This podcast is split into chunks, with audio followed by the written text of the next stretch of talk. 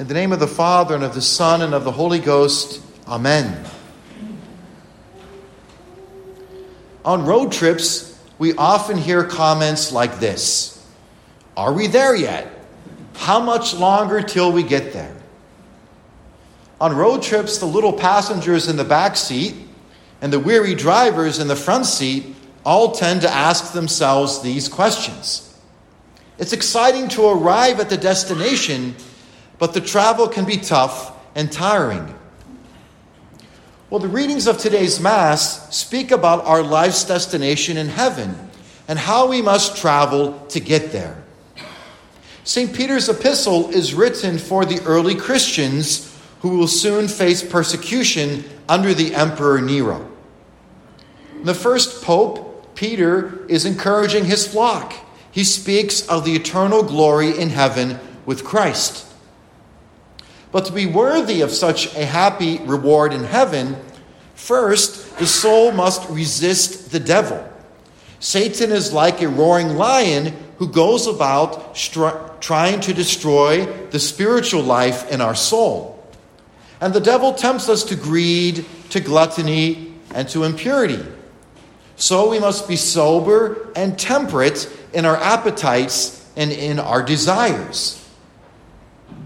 That cunning lion tries to trick us with his demonic lies, not unlike the falsehoods in the media and the so called woke culture today. And so we must be watchful and prudent to discern the truth. Like a big bully, the devil roars today through so many talking heads as he aims to intimidate and to demoralize us.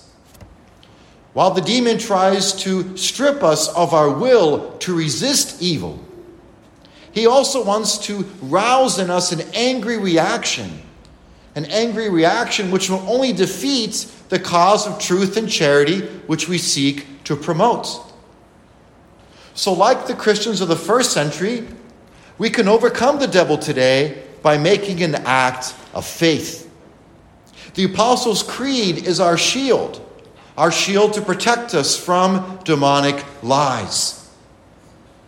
The Word of God taught to us in the liturgy and in the doctrine of the church, this Word of God is, is our double edged sword in the spiritual combat for the salvation of our souls. If we don't grow in faith by prayer, good reading, and spiritual exercise, we will fail in the faith. Our children will lose it, and our souls will never be able to make it to the heavenly destination. So, each day, before the vehicle of our soul runs out of gas, let us do more to fill up on faith. And then in his, then in his epistle, St. Peter goes on to admit that the faithful will have to suffer for a time. And the Latin word which is used, modicum, implies that these sufferings are relatively small and short lived in comparison with those of hell.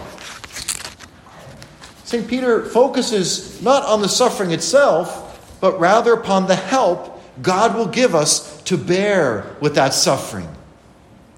Did you notice those words? The God of all grace will himself perfect you and strengthen you and see you through to your purpose. Which means that if we do our best to suffer faithfully and patiently, God will supply for our deficiencies. His divine grace will complete in us the spiritual work we are trying to do.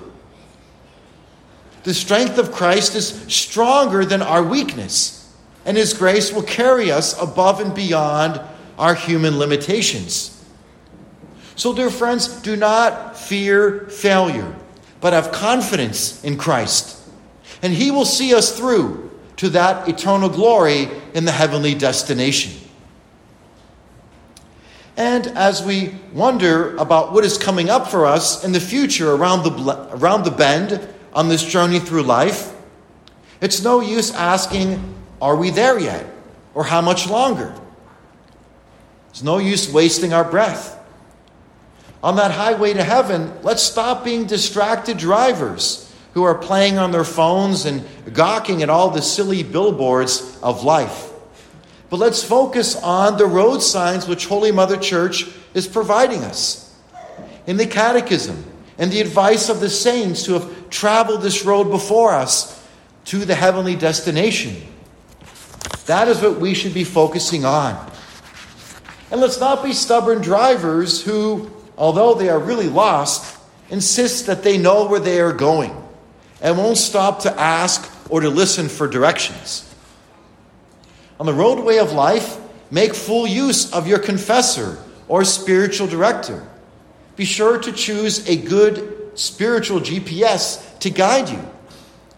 Be willing to consider the reminders and the good sense your spouse has been trying to tell you. Clear your mind of self absorbing illusions. Focus instead on what your children, on what your colleagues, and your family members are saying about what they need from you. Instead of complaining, are we there yet? Let's make good use of the superabundant means of grace given to us by God through the church. And let's listen and let's watch for those people and signs which God's providence is putting into our lives along that highway to heaven. Then we can be confident that we will safely arrive at our destination before we know it. And so, like the woman in the gospel who lost her coin and has to go looking for it, let's do some serious soul searching within us. We clean out our cars, but do we clean out our souls? Let's clean out the clutter and dispose of the distractions. Air out your soul with the fresh air of God's grace and eliminate your excuses about why you have no time to pray, excuses about why we should not do a kind deed to this or to that person.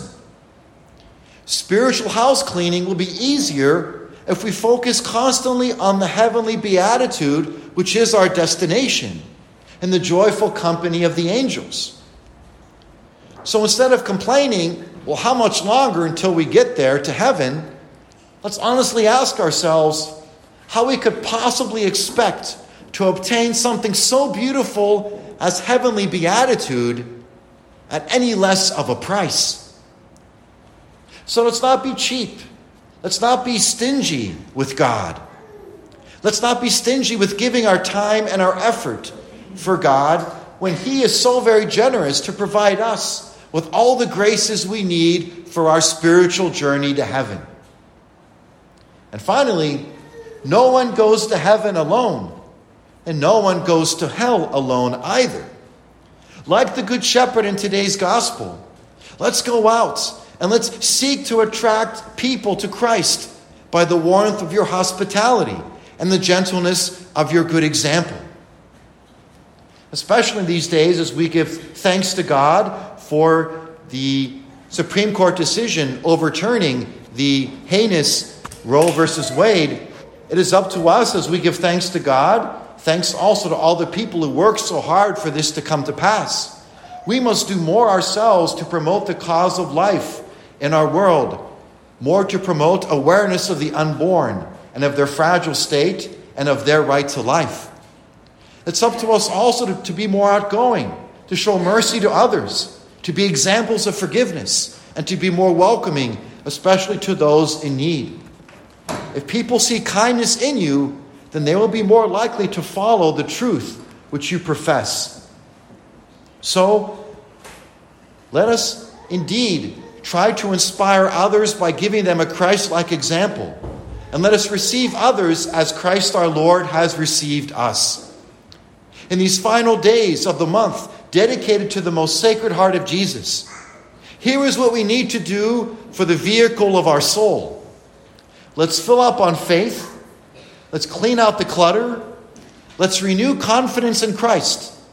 And let us share the road with our neighbor in charity.